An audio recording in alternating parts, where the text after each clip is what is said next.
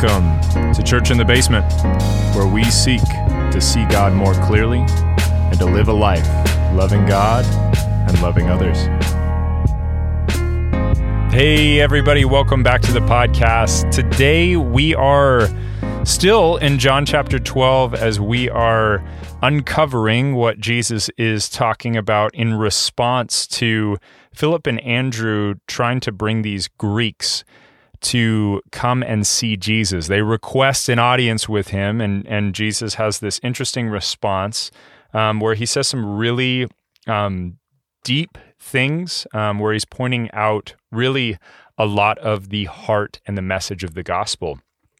Last week, we talked about uh, how Jesus was pointing out his troubled soul on his way to the cross and how Jesus really carried this suffering um, that can give us confidence now having his spirit inside of us and having him going through the worst of the worst extremes of what we could be going through or processing that because Jesus has gone through that already and he has placed his spirit in us, the same spirit that was in him when he conquered the suffering that he endured, uh, we can walk confidently into life knowing that we have the helper, the Holy Spirit of God dwelling inside of us, doing work inside our hearts and in our minds.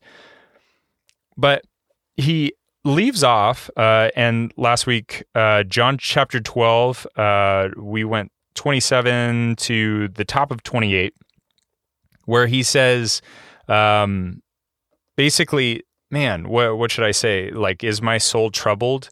Or should I ask God to save me? And then he says, uh, but for this purpose I have come to this hour, pointing to the cross, that I am on my way to the cross to defeat sin and death.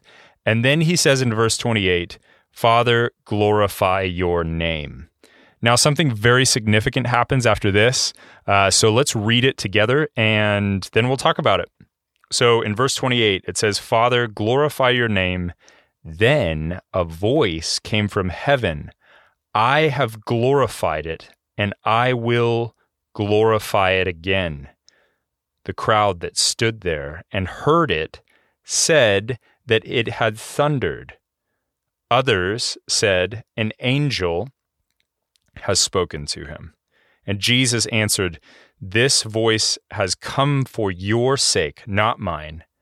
Now is the judgment of this world. Now will the ruler of this world be cast out. And I, when I am lifted up from the earth, will draw all people to myself. Pretty remarkable. Uh, so we hear this booming voice, right? All of a sudden, as Jesus is saying, Father, glorify your name, it's like God the Father enters into the conversation and says, I have glorified it and I will glorify it again. And the thing that's so significant about this is obviously this is a booming voice that comes from heaven, which which isn't necessarily talking. Uh, a, a, lot of times there's this confusion between oh man, like the clouds open up and and everybody saw this place in the sky and and this voice came down. Heavens is sort of a little bit more of a vague term. I was actually talking with somebody um, this week about our perception of heaven. This is a little bit of a rabbit trail, but I think it's important. Um, and how if you study end times, it it says that the heavens and the earth, or the he- that heaven and the earth will be recreated, right? That this will happen um, in the end. And then in Revelation, of course, it ends with this city that is is recreated, this world that is recreated, where where then there's the tree of life and a river flowing from it and and the light in that place is like the sun but it is actually the glory of God radiating and creating light in the world. Pretty amazing picture but we immediately go to this place and go oh man I can't wait to go to heaven. I can't wait to go to heaven. But really, the reality of what scripture tells us is it's not necessarily heaven that is the wonderful place, it will be the earth. And the way I can equate it um, is God has this kingdom, right, that he's establishing, and he's established uh, in in the rescue plan that he's gone to rescue us as human beings who have fallen short of the glory of God and he has set in motion a rescue plan to rescue the earth the place in which we dwell the place in which in Genesis it says be fruitful and multiply. He made man and woman in his image to reign and to rule right? Um, to fill the earth and subdue it. Um, and he has put us in, in in a place to reign and to rule.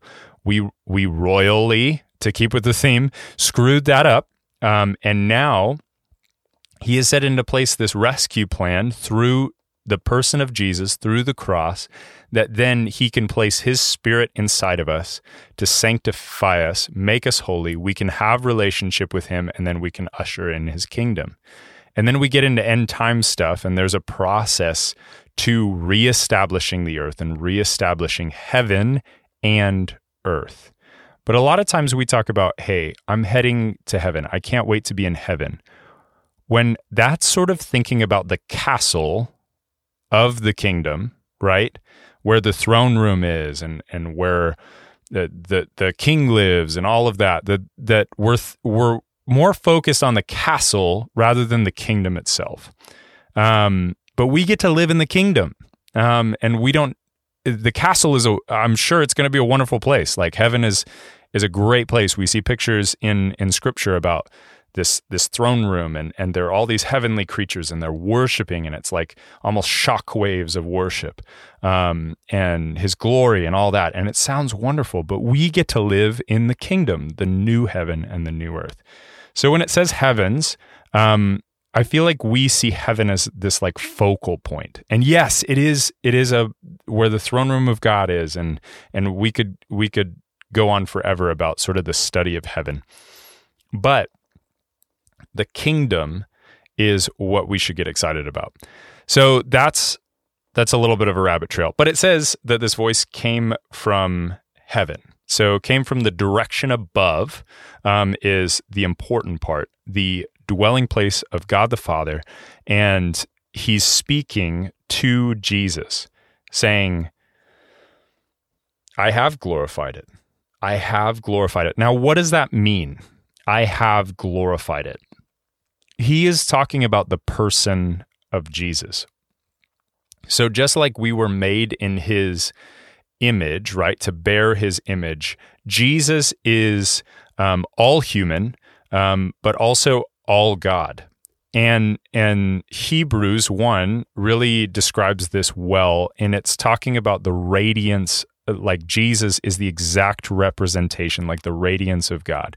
So I've talked about this before that that the sun is this big ball of fire and um, its rays are its radiance. So sort of the effect, um, the the heat that comes off of it, the solar flares that come off of the sun, right? So um, he that Jesus is the exact representation, and so it, God is glorified in the person of Jesus, in the representation of Him in in its truest form. We were made in the image of God, but Jesus is the exact representation of God. You see the difference there?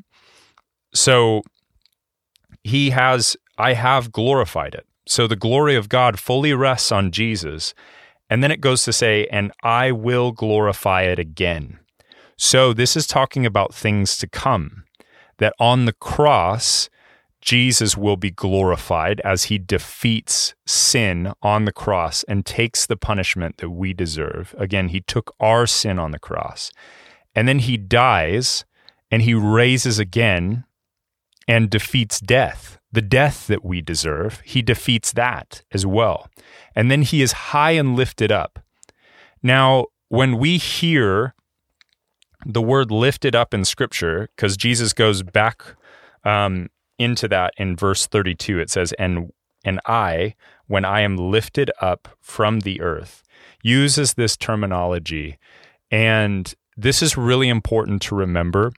Um, that this is something that would be very familiar to the people who are around hearing.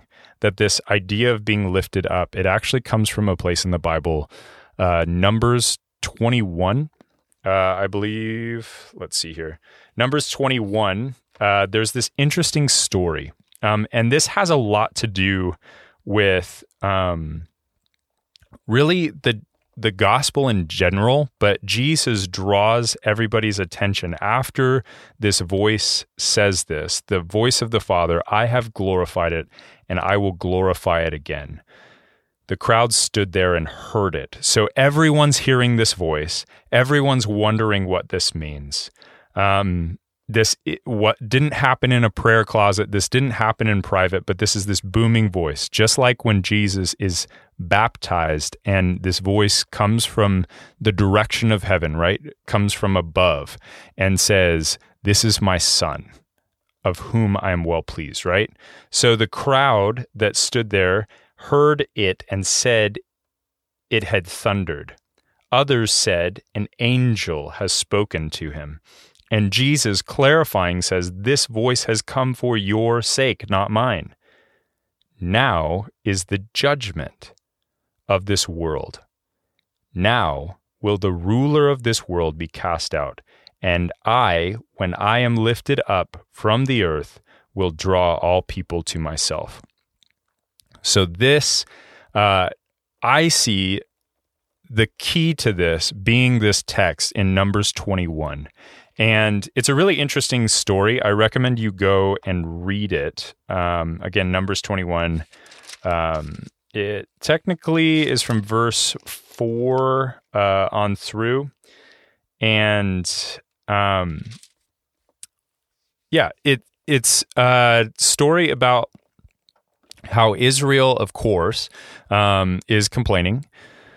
And because of their complaining, uh, these fiery serpents are sent. Again, this is really weird, and it's a really weird picture of the gospel. These fiery serpents are sent, and they bite the people of Israel. So a number of people are getting sick um, from these poisonous, fiery serpents, and they're getting really sick. And they realize, wow, this is this is the cause like, this is what happens when I complain, when I rebel against God, when I'm discontent, when I'm not grateful to God. This is what happens. And they immediately are convicted and recognize that this has come because of the sin in their heart, because of the rebellion against God. And it, it talks about it like, oh man, the people just knew they had sinned. And they went to Moses and said, We have sinned. Will you pray to the Lord that he would take these away? And God doesn't take away the serpents, which is really interesting. But he tells Moses to erect this, this uh, bronze serpent that's wrapped around a pole, to put it up so that when people are bit by the fiery serpents and they look up to the serpent that had been lifted up, they will be healed. And many of you uh, have probably seen the the symbol in a lot of medical um, instances. Like there's this this logo almost like we think we see this logo and we're like, oh man, healing's on the way of this serpent that's wrapped around a pole, right? And um, that comes from Numbers 21. Um, that comes straight out of the Bible that there was this serpent that was built, uh, this bronze serpent that was built to that when people looked on it, when Israel looked upon this serpent, they were healed. Now, I love this because within this this weird, really weird picture, we see the people of Israel have this shift in their heart where they are against God, right? This is the state of humanity since the fall that we sort of have this selfish mentality, right? And we go into rather loving God and loving people, we love ourselves and thus fall into this rebellion against the way God created us and intended for us to live. And then there's this recognition of the negative effects of sin uh, being being brought on by these fiery serpents. So it could could be our flesh, as Paul talks about, right, in Romans 6, 7, and 8. but it could also be spiritual warfare, that there's an opposing force out there that's causing this effect in our life. And we need we need help. And they recognize that we need help. And then we look up to this, this symbol right? Which is the serpent, which then can be compared to Jesus on the cross, dying for our sins, his greatest moment of love and grace on all of humanity, right?